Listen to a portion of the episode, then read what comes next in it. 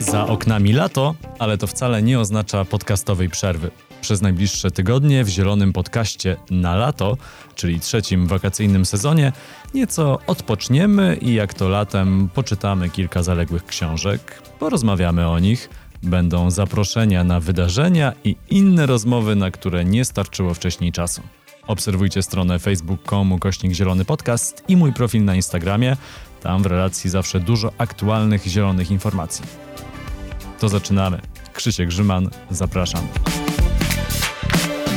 Gościnią Zielonego Podcastu na lato jest Diana Maciąga z Pracowni na Rzecz Wszystkich Istot, ekspertka Koalicji Klimatycznej. Dzień dobry. Dzień dobry panu, dzień dobry państwu. E, plan na Zielony Podcast na lato był taki, że to ma być odpoczynek od tych najcięższych tematów, no chociaż od najcięższych nie, ale przynajmniej od tych bieżących spraw. No ale gdy pojawia się nowy raport IPCC, no to nie można go e, ominąć, dlatego jest temat wyjątkowo bieżący. No właśnie, jak ważny jest ten nowy raport IPCC, który poznaliśmy w tym tygodniu? Zaryzykuję takie twierdzenie, e, że to jest najważniejszy dokument, który został opublikowany od lat, którym absolutnie wszyscy powinniśmy się przejąć. Zacznijmy w ogóle od tego, co to jest IPCC, czyli Międzyrządowy Zespół do Spraw Zmian Klimatu. E, jest to organ ONZ, który ocenia e, wszystkie nauki, e, naukę związaną ze zmianą klimatu. On został utworzony w 1988 roku i od tamtej pory co kilka lat wydaje raporty, które podsumowują naszą wiedzę o klimacie, o jego zmianach i także z jednej strony wiedzę naukową, e, ale także na przykład e, plany czy rekomendacje tego, co powinniśmy zrobić, żeby poprawić naszą sytuację i uniknąć klimatycznej katastrofy. W poniedziałek, 9 e, sierpnia, ukazała się pierwsza część szóstego raportu IPCC. Cały ten raport, który składa się z czterech części, zostanie ukończony w 2022 roku. Natomiast y, ta część, która już jest dostępna, dotyczy stricte naszej wiedzy naukowej o zmianach klimatu.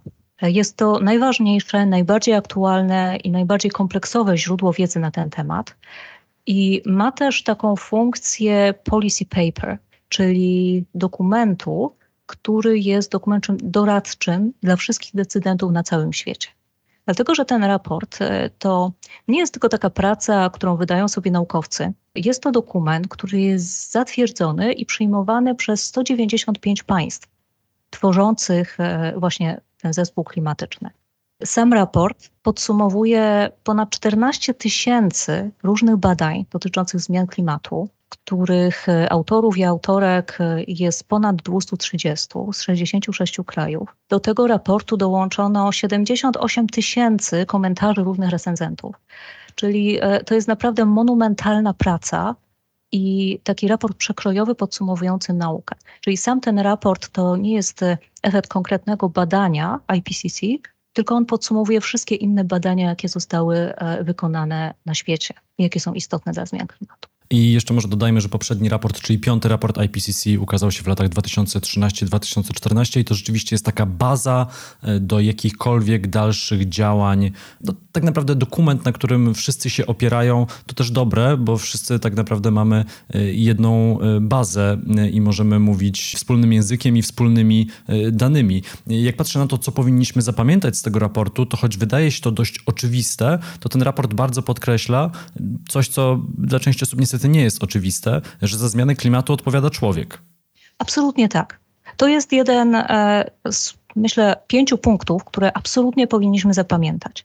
To, że za obecną zmianę klimatu odpowiada działalność człowieka, jest już absolutnie niepodważalne. My to po prostu wiemy, istnieje konsensus naukowy, nie można już mówić, że gdzieś są jakieś wątpliwości na ten temat. To jest w tej chwili absolutnie pewniak. I raport też w skrócie stwierdza, że jeżeli nie nastąpią bardzo szybkie i bardzo radykalne redukcje emisji gazów cieplarnianych w tej dekadzie, czyli do 2030 roku, to nasze szanse na zatrzymanie wzrostu e, średniej globalnej temperatury na poziomie wzrostu o 1,5 stopnia Celsjusza będą już poza naszym zasięgiem. Czyli jest to taki naprawdę czerwony alarm dla ludzkości, myślę, że można to nazwać raportem ostatniej szansy.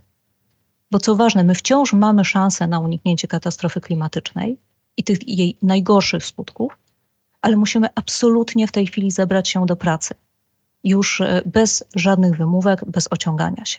I wracając do kwestii emisji, mamy już pewność, że to jest kwestia działalności człowieka. Obecnie stężenie dwutlenku węgla w atmosferze jest e, największe od co najmniej dwóch milionów lat.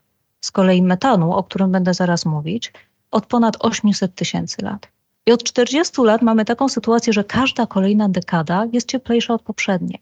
Padają kolejne rekordy cieplne, kolejne rekordy e, najcieplejszych miesięcy w historii, najcieplejszych lat w historii. To jest coś, czego nie można nie zauważać. I to, o czym mówi IPCC, to konieczność redukcji emisji dwutlenku węgla o co najmniej 55% do 2030 roku, chociaż mówi się także o jeszcze wyższej konieczności emisji, nawet o 60-65%. Tymczasem mamy sytuację, kiedy emisje wciąż rosną, a nie hamują. Tylko w czasie niedawnych lockdownów e, mieliśmy taką sytuację, że emisje wyhamowały. Przez to, że wyhamował e, prawda, światowy handel, nie mogliśmy podróżować, generalnie nasze życie zamarło, to te emisje spadły o 17% do poziomu, jaki miały w 2006 roku. Z kolei teraz, kiedy można powiedzieć, odbiliśmy się od tego dna, one znowu rosną. I to paradoksalnie bardzo dobrze pokazuje, że to człowiek odpowiada za, za taką ilość emisji gazów cieplarnianych. Bo to właśnie kiedy my przestaliśmy do pewnego stopnia tę działalność globalną prowadzić, no to od razu był ten efekt, e, efekt spadku emisji. Mówiłam już, że należy bezwzględnie ograniczyć e, emisję dwutlenku węgla, ale także metanu. I to jest drugi punkt, który powinniśmy zapamiętać, ponieważ do tej pory IPCC jeszcze oficjalnie nie wzywało do tak szybkiej redukcji emisji tego gazu cieplarnianego. Przede wszystkim koncentrując się na dwutlenku węgla. Podczas gdy w tej chwili e, wzywa do tego, aby jak najszybciej ograniczyć maksymalnie redukcję właśnie tego gazu cieplarnianego, bo w ten sposób najbardziej efektywnie spowolnimy wzrost temperatury. No i dlaczego? Otóż dlatego, że pomimo tego, że metan e, w atmosferze dość krótko trwa, dość szybko się rozpada, to w krótkim czasie, kiedy w tej atmosferze występuje, przez kilkanaście lat, jest prawie 90 razy silniejszym gazem cieplarnianym niż CO2. Za emisję metanu w około 60% odpowiada człowiek. Chodzi tutaj o dwa sektory. Pierwszy to jest masowa produkcja mięsa. Przede wszystkim hodowla krów, ale też e, owiec świn. Stąd e, ograniczenie spożywania mięsa, wręcz przejście na wegetarianizm jest tak naprawdę bardzo dobrym krokiem dla ochrony klimatu. Ale drugim źródłem jest e, wydobycie, transport paliw kopalnych. Metan jest głównym e, składnikiem gazu ziemnego. Chociaż ja prawdę mówiąc wolę określenie gaz kopalny, bo właśnie tym jest gaz ziemny. Metan uwalnia się zarówno przy wydobyciu gazy, gazu i ropy, jak i przy transporcie gazu. Drugim takim miejscem jest wydobywanie węgla, ponieważ e, kopalnie węgla, przede wszystkim kopalnie głębinowe, kopalnie węgla kamiennego, emitują bardzo dużo metanu. Takie kopalnie muszą być odmetanawiane e, dla bezpieczeństwa górników.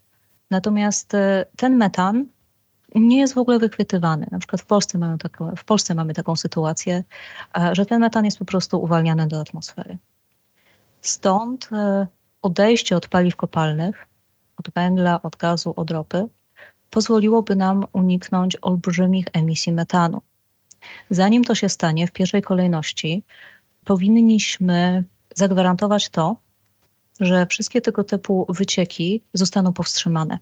To, na czym musimy się e, skupić w pierwszej kolejności, to wykluczenie jakichkolwiek wycieków e, gazu, tak z kopalni, e, jak i z całego łańcucha dostaw powinny zostać wprowadzone zmiany między innymi e, w prawie, które nakładałyby na producentów gazu obowiązek e, monitorowania wycieków tego gazu cieplarnianego i wykluczenia ich. W tej chwili to niestety nie działa. Przykładem jest na przykład sytuacja w Stanach Zjednoczonych, gdzie tylko w 2015 roku okazuje się, że wycieki metanu z, z dostaw ropy i gazu były około 60% wyższe niż wykazywała inwentaryzacja prowadzona przez amerykańską Agencję Ochrony Środowiska. To pokazuje, jak bardzo e, w tej chwili nie mamy tego tematu pod kontrolą. W Polsce w ogóle się o tym e, nie mówi. Mamy też drugi problem, jakim jest e, inwestowanie w nową infrastrukturę gazową. Zwłaszcza jest to w tej chwili widoczne w Polsce, gdzie usprawiedliwia się to między innymi tą sytuacją, że powinniśmy odejść od węgla. Zamiast tego nasz sektor energetyczny miałby pójść w gaz jako paliwo powiedzmy niżej emisyjne, paliwo przejściowe. Problem polega na tym, że takim paliwem przejściowym od, między węglem a odnawialnymi źródłami energii gaz mógł być 20 lat temu. Gdybyśmy wtedy zaczęli wyłączać elektrownie węglowe i odchodzić od węgla i zastępować je gazem, wtedy by to miało sens. W tej chwili już nie możemy sobie pozwolić na kolejne emisyjne źródła energii, bo dla klimatu, czy spalamy węgiel, czy emitujemy gaz, jest tak naprawdę prawie tak samo szkodliwe. Jak dla klimatu też e, budowa gazoportów w Świnoujściu czy rurociągu Baltic Pipe jest tak samo szkodliwe jak budowa Nord Stream. Wszystkie te inwestycje po prostu powinny być zatrzymane, zwłaszcza, że w Unii Europejskiej mamy już ich e, i tak absolutnie za dużo.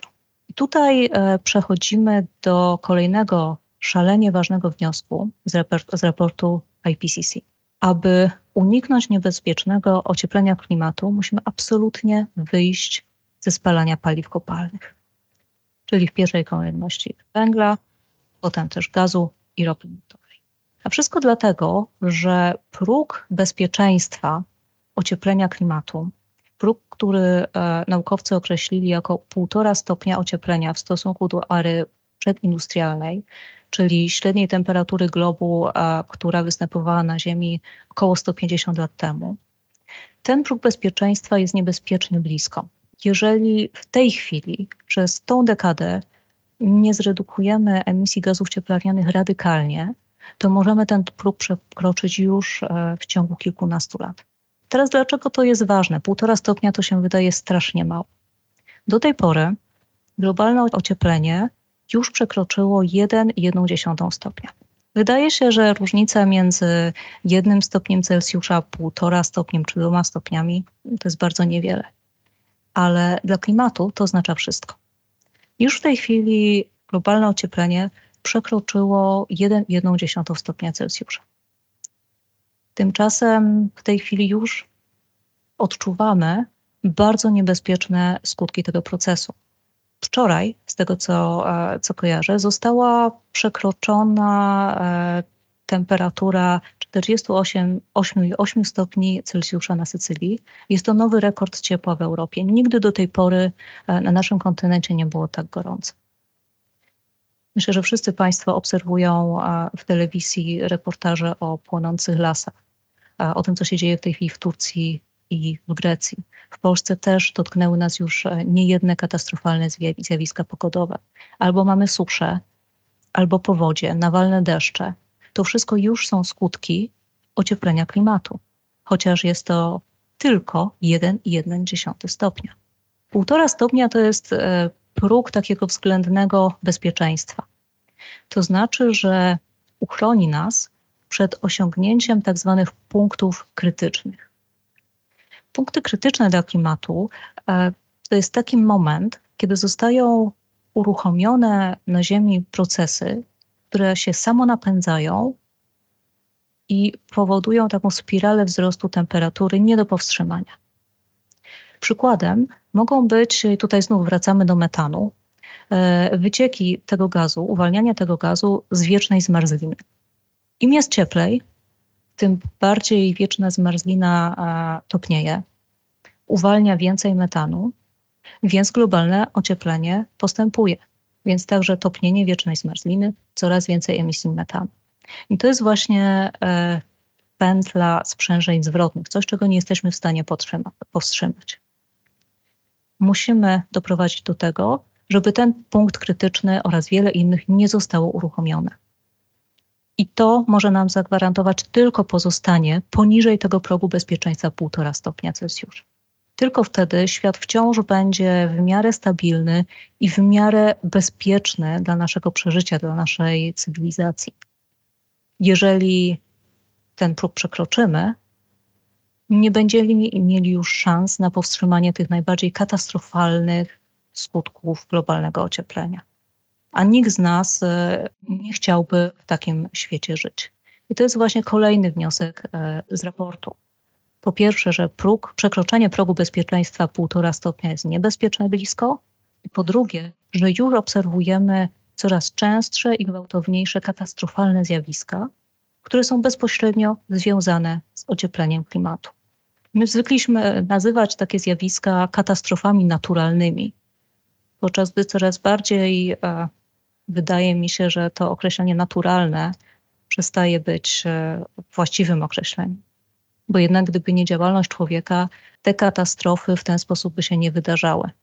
Ostatnim, najważniejszym, myślę, punktem e, w kontekście tego, co powinniśmy zrobić, czym już wspomniałam, to jest e, kwestia najbardziej priorytetowych działań, jakie powinniśmy od razu podjąć w tej dekadzie.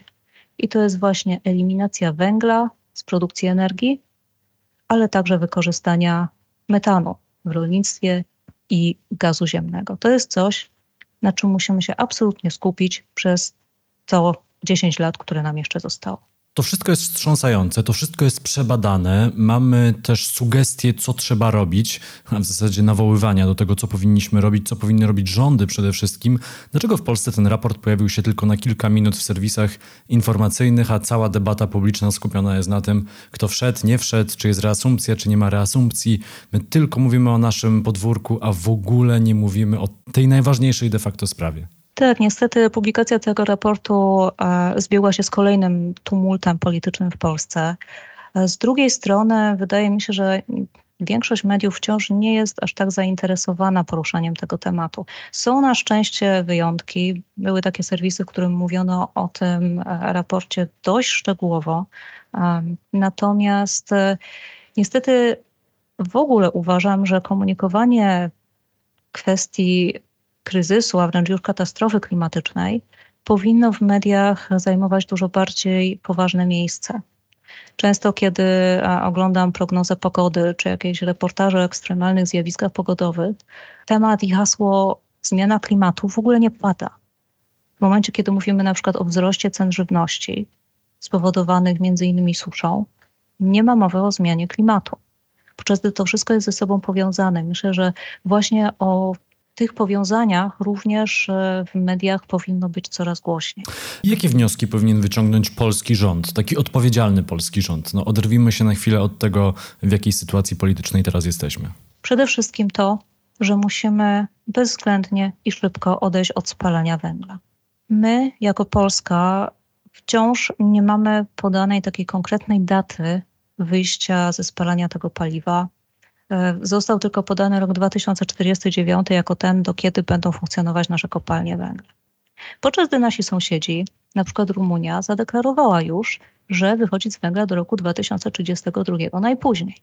Z kolei w Czechach, w których do tej pory e, ta data była określona na 2028 rok, w tej chwili debata już trwa nad zmienieniem jej na 2033. Zdecydowanie powinniśmy brać przykład, ponieważ w tej chwili marnowanie czasu nierobienie tego, e, utrzymywanie tego naszego węglowego status quo, to już jest działanie niewiarygodnie szkodliwe. Ja wręcz powiedziałabym, że głęboko niemoralne, ponieważ dokładnie wiemy, co nas czeka, jeżeli tego nie zrobimy, jeżeli nie wypełnimy tej, e, powiedzmy, naszego wkładu w ochronę klimatu. Niestety wciąż obserwujemy różne wypowiedzi różnych polityków, którzy poddają wciąż wątpliwość kwestię tego, czy to człowiek odpowiada za klimat. To jest y, naprawdę skandaliczne mydlenie oczu. Ja wręcz myślę, że powinniśmy to zaczynać nazywać wprost kłamstwem klimatycznym. Coś takiego powinno być piętnowane. Żadna osoba publiczna już nie powinna e, mówić takich rzeczy. To, czego w tej chwili najbardziej potrzebujemy, to bardzo pilne przygotowanie kompleksowego planu wyjścia z węgla do 2030 roku i wyjścia z gazu do 2035. Czyli takiej mapy drogowej dekarbonizacji, która objęłaby wszystkie sektory. Nie tylko energetykę, bo tak naprawdę redukować emisje musimy na każdym kroku. Plan ten powinien uwzględniać budowę naszej gospodarki, naszego państwa jako neutralnej dla klimatu, ale także odpornej na różnego rodzaju wstrząsy. Także budowania naszej odporności na skutki tej zmiany klimatu, która już nastąpiła i tej, która w przyszłości jeszcze nastąpi. Uważam, że powinny też e, zostać wprowadzone zmiany prawne, które doprowadziłyby do tego, że każda decyzja, każdy projekt, każda inwestycja byłby oceniany pod kątem tego, czy doprowadzi do redukcji emisji gazów cieplarnianych e, właśnie w tym przede wszystkim krótkim okresie czasu, dekady kilkunastu lat. Po drugie, czy pomoże nam budować właśnie Polskę odporną na efekty kryzysu klimatycznego. Poza tym, absolutnie za transformację energetyczną nie powinny odpowiadać e, wielkie koncerny energetyczne, które mają duży wpływ na politykę energetyczną, podczas gdy w ich interesie leży jak największe jej opóźnianie, jak najdłuższe trzymanie się paliw, paliw kopalnych. To, co w to powinniśmy inwestować i wspierać, to jest po pierwsze e, coraz większa efektywność energetyczna. Czyli taka sytuacja, kiedy e, na osiągnięcie pewnego celu, na przykład działanie lodówki, zużywamy po prostu dużo mniej energii oszczędzamy tą energię e, w ten sposób, nie musimy jej produkować, ponieważ taka najbardziej ekologiczna energia to jest ta energia niewyprodukowana. Natomiast pozostałe nasze potrzeby energetyczne powinniśmy e, zaspokajać dzięki odnawialnym źródłom energii, źródłom zeroemisyjnym. Już nie mamy nawet za dużo czasu na te źródła niskoemisyjne.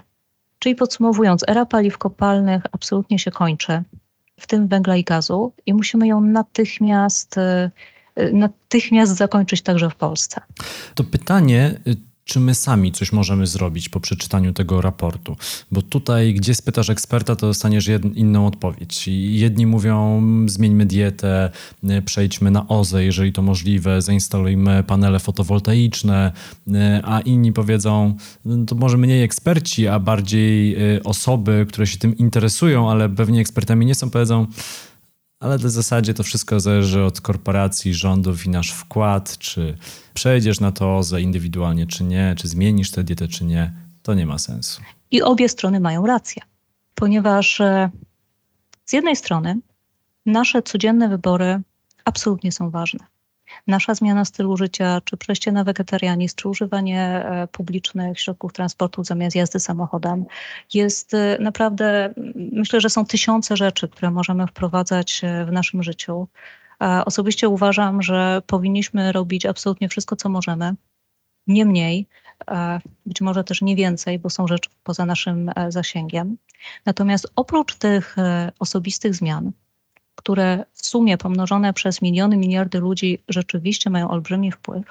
Oprócz tego musimy domagać się zmian systemowych, czyli brać udział w kształtowaniu różnego rodzaju polityk. Pisać do polityków, brać udział w marszach klimatycznych, myśleć o klimacie podczas każdych wyborów, dołączać też do przeróżnych akcji online, czyli tworzyć tą, ten nacisk na to, aby nasz rząd zaczął chronić nas przed skutkami zmian klimatu i zapewniać nam e, bezpieczną przyszłość. I to, co mną swego czasu e, wstrząsnęło właśnie w kontekście tego, czy nasze zmiany e, coś dają, to taka informacja, że elektrownia Kozienice, to jest elektrownia węglowa, największa w Europie jest w Polsce, na węgiel kamienny największa, emituje rocznie więcej, to znacznie więcej, niż całe linie lotnicze Ryanair podczas gdy y, tyle e, mówi się w kontekście klimatu o tym, żeby rezygnować z latania. Ponieważ latanie samolotami jest e, bardzo niszczycielskie, e, bardzo wpływa na kryzys klimatyczny. I teraz z jednej strony mamy nasze olbrzymie często wyrzeczenia, zmianę stylu życia, podczas gdy jedna elektrownia węglowa doprowadza do takich gigantycznych szkód. Absolutnie potrzebujemy zmiany całego systemu energetycznego, ekonomicznego, też zmiany oczywiście naszych e, przyzwyczajeń. E, tego nie zrobimy sami. tylko zmieniając nasze życie osobiste, to musi też wyjść z góry. Dzięki odpowiedniej legislacji, dzięki e, kontroli. I tutaj właśnie dochodzimy do tego związku polityki i dużych korporacji. Nie można powiedzieć, że od tego trzeba zacząć i nie, nie zmieniać nic w naszym życiu. Jedno i drugie trzeba robić jednocześnie. Czyli zmiana całego systemu, zmiana naszych przyzwyczajeń, zmiana systemu, a nie zmiana klimatu. Ten szósty raport IPCC, jego pierwsza część może być dla części osób wstrząsająca, a tymczasem boom. Także w tym tygodniu poznaliśmy przeciek z trzeciej części tego raportu.